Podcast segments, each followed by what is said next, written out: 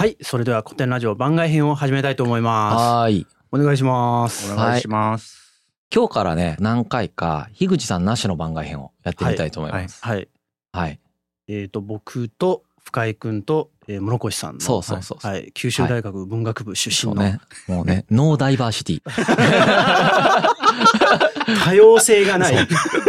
同じぐらいの年齢のう。ん。で、研究室がね、ね、うん隣同士ですノーダイバーシティでうんいきます。半径10メートルぐらいの感じになっちゃった。村以下のね、うんコミュニティでやりましょはい。う。で、今日はうん何話そうか。今日ね、キリスト教を実は最近僕たち古典の組織が勉強してまして、うん、そうだよね。まあ、ディオゲネスのチームがね、歴史調査チームがうん。任意参加の土曜の朝みたいなやつで、福利厚生でね、勉強してるんだけれども、うん。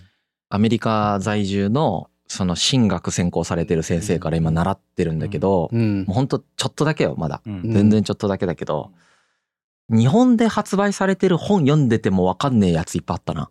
へあれが宗教の難しいとこやなと思ったよねうん。先生が結構あれだよね。アメリカの神学でちょっと有名なところで、あの、大学がねはい、うんししっかりしたと勉強されてる方で、ーうん。やっぱりこう、クリスチャンがうん。ちゃんと話すみたいなことだから、うん。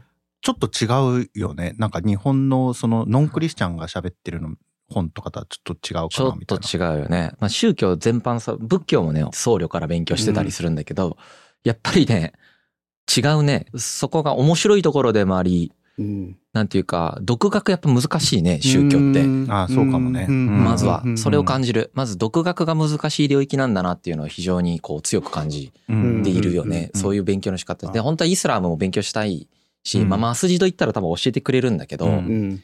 結構日本語で多分そういうのをちゃんとペラペラ喋れるみたいな人結構少ないんだろうなと思ってて。ねうんまあ言ってもないのに決めつけてもあれだけど、はい。もしご存知の方いたらご紹介いただきたいですけどね。そうだね。その講義自分は出てないけれども、うんそもそもどういうきっかけですなんかその方と出会ったの？えっ、とね、もともと、まあ仏教はさ、ほら、日本だから、うん。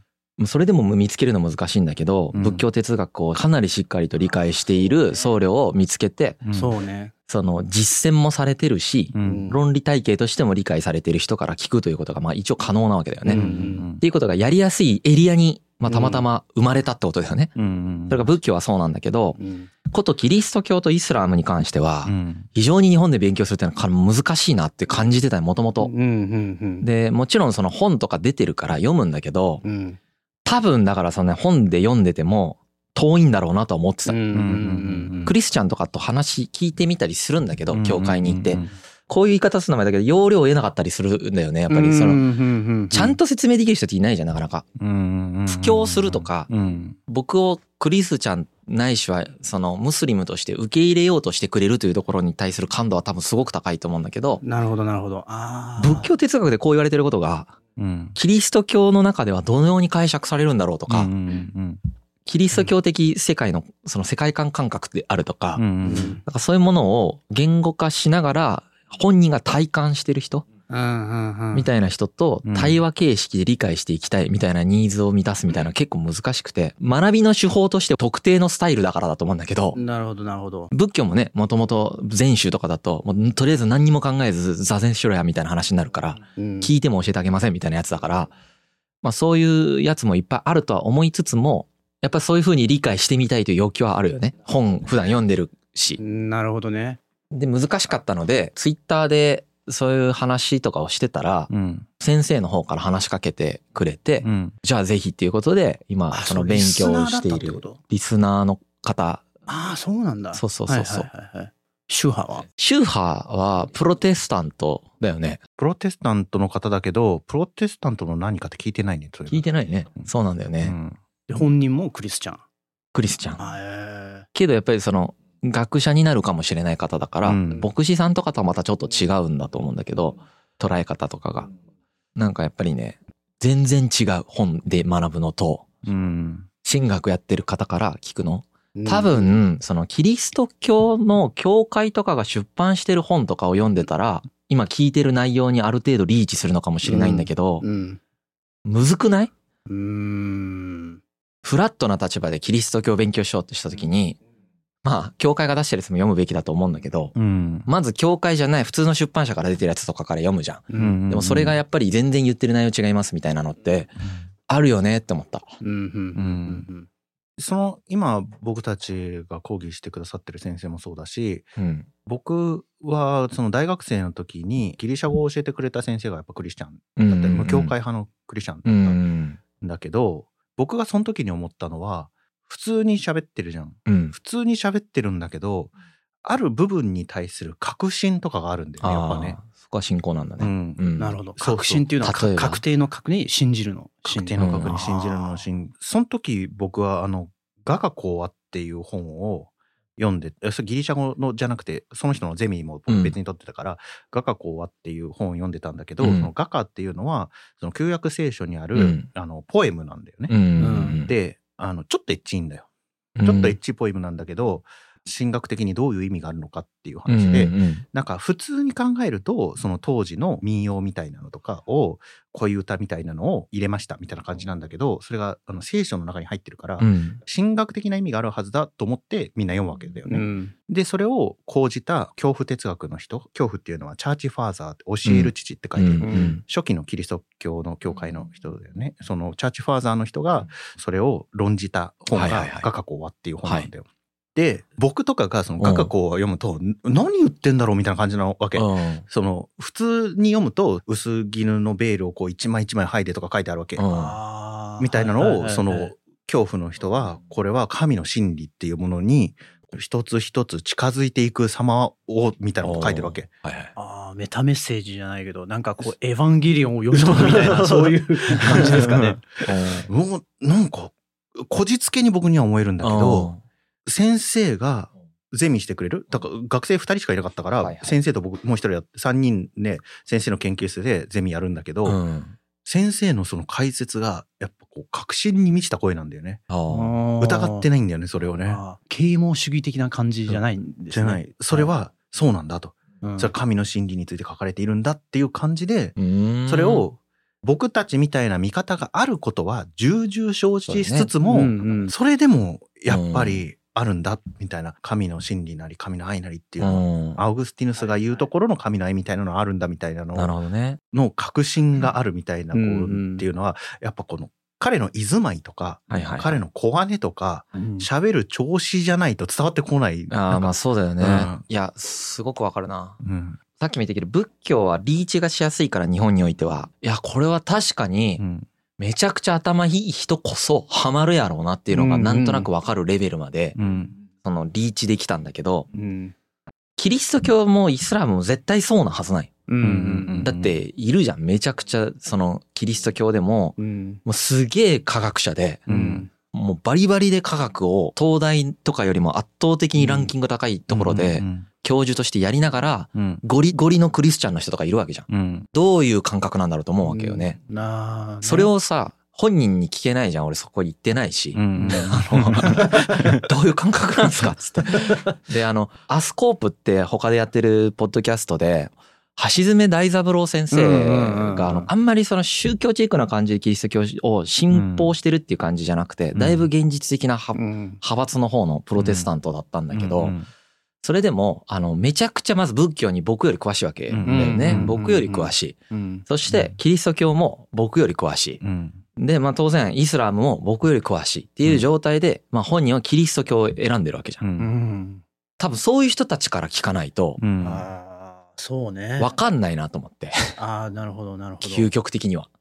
複数の論理体系をちゃんと把握した上で選んでる、その、し知らないから分かっていないとかじゃなくて、知ってんだけど、はいこれがいいと思ってるっていう人にうん。聞かないと、あーわからないじゃん。確かに。うん。ね一回比較を経た人がいいんだろうね。論理体系そそそこが疑問だからね自分としては、うん。だからでそういう人少ないよねって話をしてて、でもそういう人から勉強するしかないねってなって、もちろん座学も大事だし、うんでそうやって教えてもらう講義体系も大事だしまあどっちも大切だと思ってるんだけど、ううんんうんうん。宗教ってやっぱ興味深いからね、ううん。ん非常に興味深いよね。あ人間の理解しようとした時に避けて通れないジャンルのうちの一つーなのにね。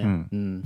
日本ってすごく特殊だからそのうん諸ジャンルの中でものすごく特殊なジャンルの一部を形成しているから、うんそこで生まれてそこで育つと、それ以外のやつ全部理解しづらいみたいになるじゃん。でなってんだよ、多分、実際。うんで。日本で生きていく分にはもう問題がないんだけどう。うんん。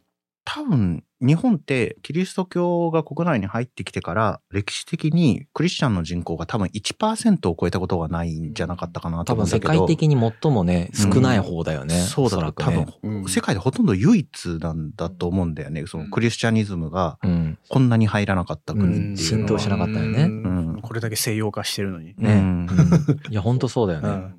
うん近代化が最も早かったけど、それはキリスト教ではなかったってことだもんね。そうだね。中国とか韓国は意外にクリスチャン人口多いからね。そうだよねうん。本当そうだよね。確かにこう、僕たちからものすごく見えづら見いえづらい。ものになってるよね。見えづらいし、うんやっぱり何教でもそうだと思うんだけど、うんうん聞いて答えれるみたいなレベルの人ってやっぱ人数少ないから、うんレベルとか言ったら失礼だけどこっちが結構勉強してきて、うんそれでぶつけた質問にうんバーンって答えれるってやっぱ難しいあ よね。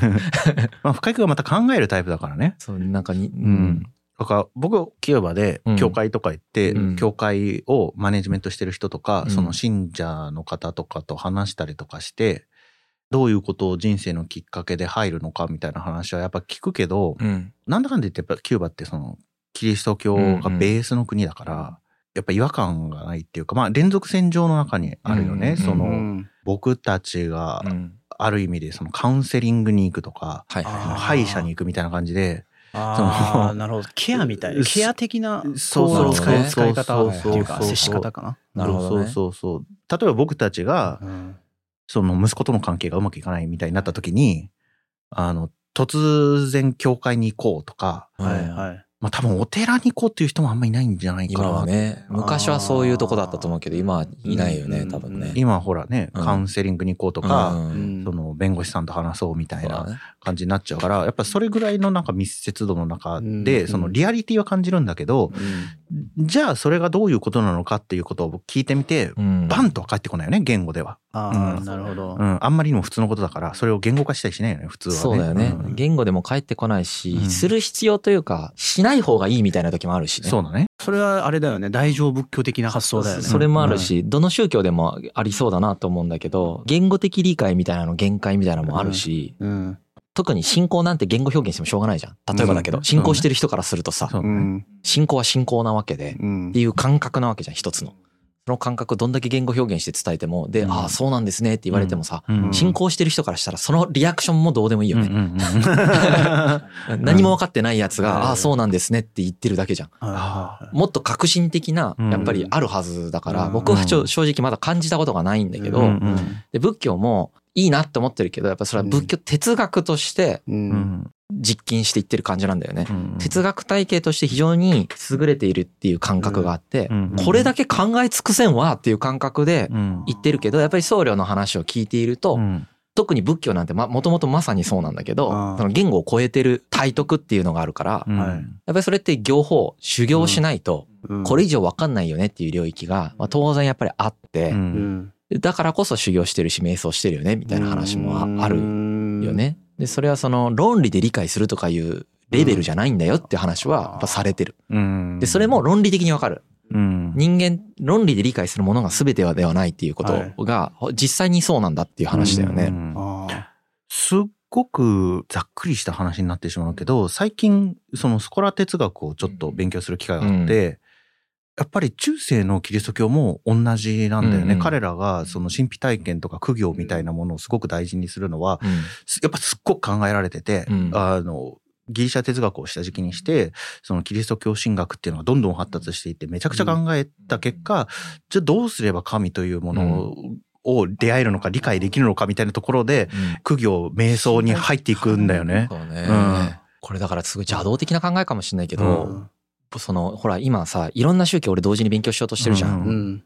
それ、それが一番いい気がするんだよね。どういうこと？どういうこと？だから、んその、邪道なんだろうけど、それ、ちゃんと信仰してる人からしたらね。うん。けど、その、特に例えばまず世界の三大宗教って、それだけ人に受け入れられたってことなわけじゃ。うんうんうんんで、それだけいろんな、いろんな人がいたわけでね、そのうん宗教を信奉してる人たちの中で、もうめちゃくちゃ頭のいい人もいただろうし、ううん。もういろんな人がいたけど、それに耐えうるっていう状態をずっと維持してるわけでしょ。うんうんうんやっぱ絶対すごいはずない。全部。ね。全部が多分めっちゃすごいはずだから、やっぱ全部勉強した方がいいんじゃないかなって、すごいい。思う。うん。あの、なんかも、漏らすのもったいないなって感覚あるけどね。みんな違ってみんないいんだと思うんだよね、やっぱ。普通に。だからその、全部、あ、ここすごくいいなとか、うんここすごくいいなみたいなのを、それぞれの宗教に見出すみたいなことを、うん。で、っていう人もいるじゃん、そして世界に。そのタイプの人も。なんか俺多分そのタイプなんだと思ああなるほど、ううんんう。うん。もしかして共通点とかもね見出せるかもしれないしね。うん。で、まあその中で、確かに自分がうん信じれるやつって、うんまあこの宗教の言ってるやつに最も近いよねとかは多分出せると思うんだよね。うんうんうんうんじゃあそれなのかなみたいなのもあるかもしれないし、うんまあ選ばなくてもいいかもしれないし、うんそもそもうん選ばないとダメだよっていう宗教もあると思うんだけど、うんまあ家はね、浄土真宗で、それは全然なんていうか、うん生阿弥陀仏もろくに唱えたことないから、うんうんあれだけど、なんかすごい興味あるよね、やっぱね。うん。し面白いね、やっぱね。うんめちゃくちゃ頭いいんだなってことだけ分かってきたよね。うん若い時やっぱ正直バカにしてたからね、宗教。うん あの、科学により劣ったものみたいな見方しかしてなかったけど、多分特に僕たちの世代ってそうだと思うんだけど、ちょうど物心ついた時に、ほら、1994う年ん。に、オウム真理教事件があったわけじゃん。そうだよね。ん忌避されたよね、やっぱりね。そうそう、僕たちが大きくなるに従って、その宗教というのが、いかに人間を惑わし、愚かで非科学的なのかっていうことを、とともに大きくなってるじゃん、僕たちって本当。そうだと思う。ううんん。で、僕、大学の時に、やっぱその宗教ジャーナリストかなんかの先生が講義に来てくれて、で、その人と屋台で、あの、うんラーメン食いながらちょっと話したんだけど、僕たちの世代はそうですと。うん僕たちの世代にとっての宗教って多分そういうもんだと思うんですけどって言ったら、その先生は、それはね、貧しいねって言ったんだよね。ううんんうんで、それ僕は結構心に残ってて、はいはい。確かに貧しい理解だなと思うんだよね。うん。いやう、ん俺もね、うん今ならわかるけど、うん貧しいと思う。やっぱり、なんならやっぱ科学より、頭がいいとか悪いとかだけで 全てを判断してるわけじゃなくて、うんなんか、グッドだねみたいな意味で俺、そういう表現を使ってるだけなんだけどうん、科学もいいよ。すごくいい。う。うんうんん啓蒙主義も素晴らしいんだけどう、んやっぱりね、あの、同じかそれ以上すごいと思う。うんシンプルに。うんまあ、対立するもんでもないしね。対立するもんでもない。対立するもんでもないから、うん対立させるという概念の中で解釈する必要もないんだけど、やっぱりなんていうかな、そのもともと対立構造で教えられてきたじゃん。ちっちゃい頃に。んそうだね宗教科学っていうのを。ううんん。なんか貧しいよね。それすごいわかる。本当にだから、本当勉強したい、もっと。あの、うんもっと素晴らしさがあるはずなんだよね、それぞれの宗教に。うんで、それ、は、あの、独学座学で分かるレベルじゃないっていうことはよう分かってきた。あの、本当に、に、よく分かってきた。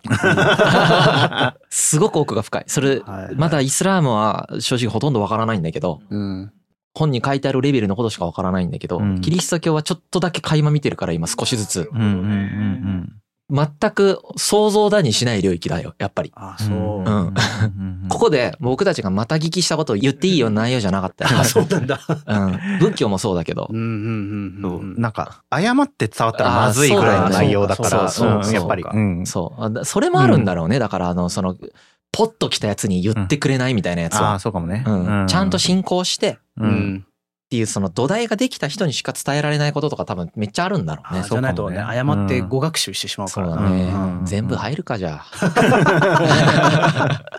怒られそうやね。逆にちょっと気になったけど例えばイエスはロジカルだったの？いや、違うんじゃない？多分違うと思う。あの、そういうロジック系じゃない。聖書もなんかそんな感じじゃないかなと思うんだけどねえっと。ちょっとまた全然毛色が違う感じがする仏教とロジックかロジックじゃないかっていうのはちょっと難しいところなんだけど、ちょっとだけ講義を受けてきたと印象を述べると、あの、聖書の構造自体はものすごく精緻。あ精緻なんですねうん。だけど、仏教の言い方に比べると、なんかそのレトリックっていうか、文学的表現ですね。うんその、そうだね。追表現みたいなとか、うん繰り返しの表現みたいなのが出てきて、そうだねアナロジーとかね。そうそう、これがなぜ繰り返されているのかみたいなことがわからないと、ああうんこれがなぜ追表現になっているかみたいなことが読め解けないと、はいなぜそこでそれが出てくるのかみたいな、うんこれの本当の意味みたいなのがわからないみたいになってる。うんそうだ。ねうん。ハイコンテクストだよね。うんそこはねすごくよくできたテクストって感じ。うんなるほど。まあ多分一生かけてわかんないみたいなやつだから、うんたかだか今4、5回ぐらい講義受けてるだけなんだけど、ううん。やっぱり多分何も分かってないんだろうなってことだけ 分かってきたのがちょっと嬉しいんだよね。ああ、俺何も分かってねえんだっつって。本当それでもね、普通の一般の日本人よりもずめっちゃ詳しいと思うよ、今。けど、うんもう本当何も分かってないんだろうなっていうのが。なるほど。その大金を抱えることがなんか結構大事かもしれない。いや面白いよわからないいや、すごい面白い。やっぱり、うんなんて言うんだろうね。なんか富士山よりうん。高くて、うん見えない、もうてっぺんが見えない山を。見ちゃってる感じ。うん。うんうわ、こんな山あんのみたいなう。うんんうんうん一生かけて登れないだろうけど、登れるとこまで登ったら面白いんだろうな、みたいな、なんかそんな感じ。ああ、それいいかもね。山の例えっていうか、うん。こう遠くにいるときは山が全部見えてるような気持ちになるし、登れそうな気持ちになるんだけど、登り始めるとうん。やばいみたいな。全然てっぺんが見えない。そうそうそう恐ろしい山だ。よ。うん。やっぱり、そのね、さっき言ったみたいに、もう今までの何何億人何十億人みたいな人が、んそこの体系の中で考えてきたことだから、それをね、30何歳たかが、もう大した経験もしてないうん。人がうん、どうにもできないよね。しかも同時のや、同時に山を登ろうとしてるから、そうそうそう。だね。ちょっとこっち登ったら、すぐ降りて他の山登ってる。一番やっちゃいけないんだろうね、だから、本当は。けど、うん、うん。そういう性格だからね、今ね、うん。50歳ぐらいになったらどれかに入るかもしれないけどね、わかんない、それは。う。ん。入らないかもしれない、一生。うん。けどなんかあの、その知るっていうのすごいやっぱ大事だと思ったよ。その宗教、やっぱり日本ってほら、宗教本当に忌避するじゃん。けど、ああれはやっぱりすごいものだと思うので、うん。いい感じで付き合っていくといいと思うし、そうだね。うんそうだと思う。うん特にうん。仏教なんてち身近だけど、うん。仏教じゃなくてもね、うん。なんか、いなんか行ってみたらいいと思う、やっぱりそこに。うんうん。あの、聖堂にね、寺、神社、うん。えーまあ、教会とか、マスジドシナゴーグとかね。うんもう、マスジドもね、行ったね。行ったね、2回ぐらい行ってうん、で、インドネシアのムスリムの方が多かったんだけど、うんうん。うん。博多のね、うん。福岡のマスジド。うん。そこで俺もやっぱりいろいろ質問するんだけど、ううんん。まあ多分質問が向こうからしたら、うんあ、こいつ本当分かってないなみたいな質問したんだろうね。めっちゃ苦笑いされた。いや、そういうことじゃないんだよね、みたいな。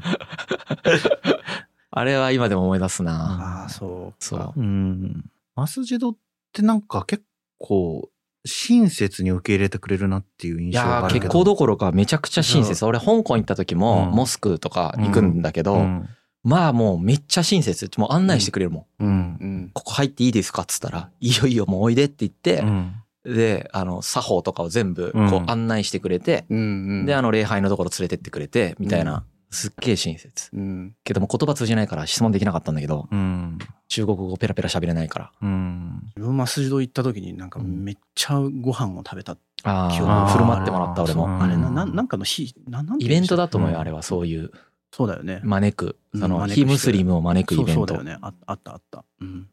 インドネシア料理だよね、あれね。とエジプト料理かなんかが出たから。うんんやー、なんかね、まあそんな感じかな。ですかね。うん何の提見も出なかったけど、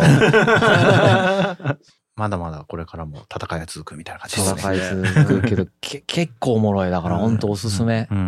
古典の中で、そのいろんな宗教の講義をなんか受けられたら面白いね。うん、古典に入ってる人はもう実はもうその状態になってるんだよね。うんまあ、いろんなっていうか仏教とキリスト教を受けれるようになってるんだけど、福利厚生みたいな形で。うんすごいよね。すごい福利厚生だな。仕事で勉強して福利厚生で勉強する。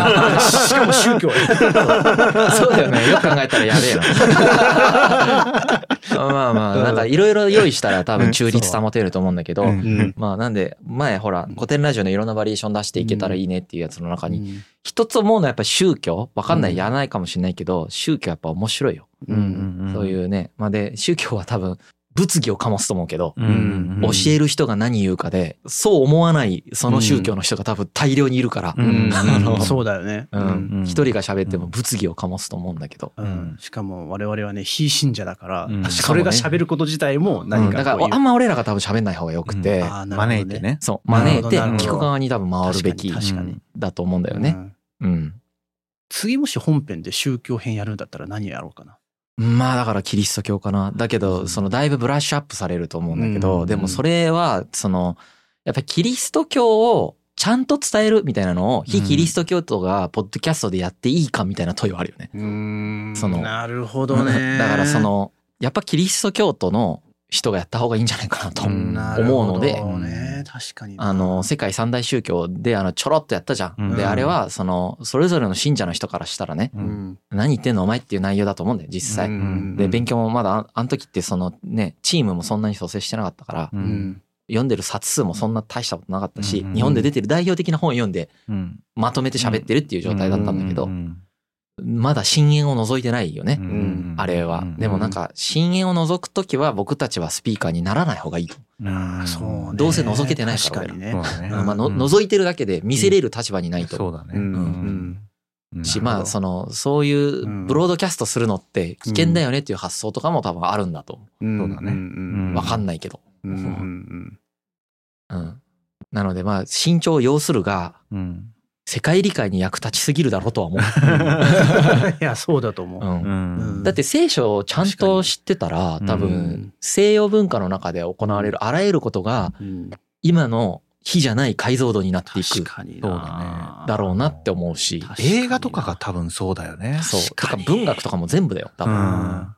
映画文学、うんもうあらゆることが、あ、これ聖書のアナロジーなんだとか、聖書のその、うん。なんか、模倣をしてるんだとか、あ、この考え方から出てきてるんだとか、あの、いうのが多分全部じゃないけど、うんどんどん分かっていくみたいなことが起こるし、うんうん。アニミズムまで含めたら人類の歴史と同じぐらい長いですからね。長いそうね。そうだね。そうだね、うん。アニミズムが一番長いけどね。ううん。ん。うん。という話ですかね。うん。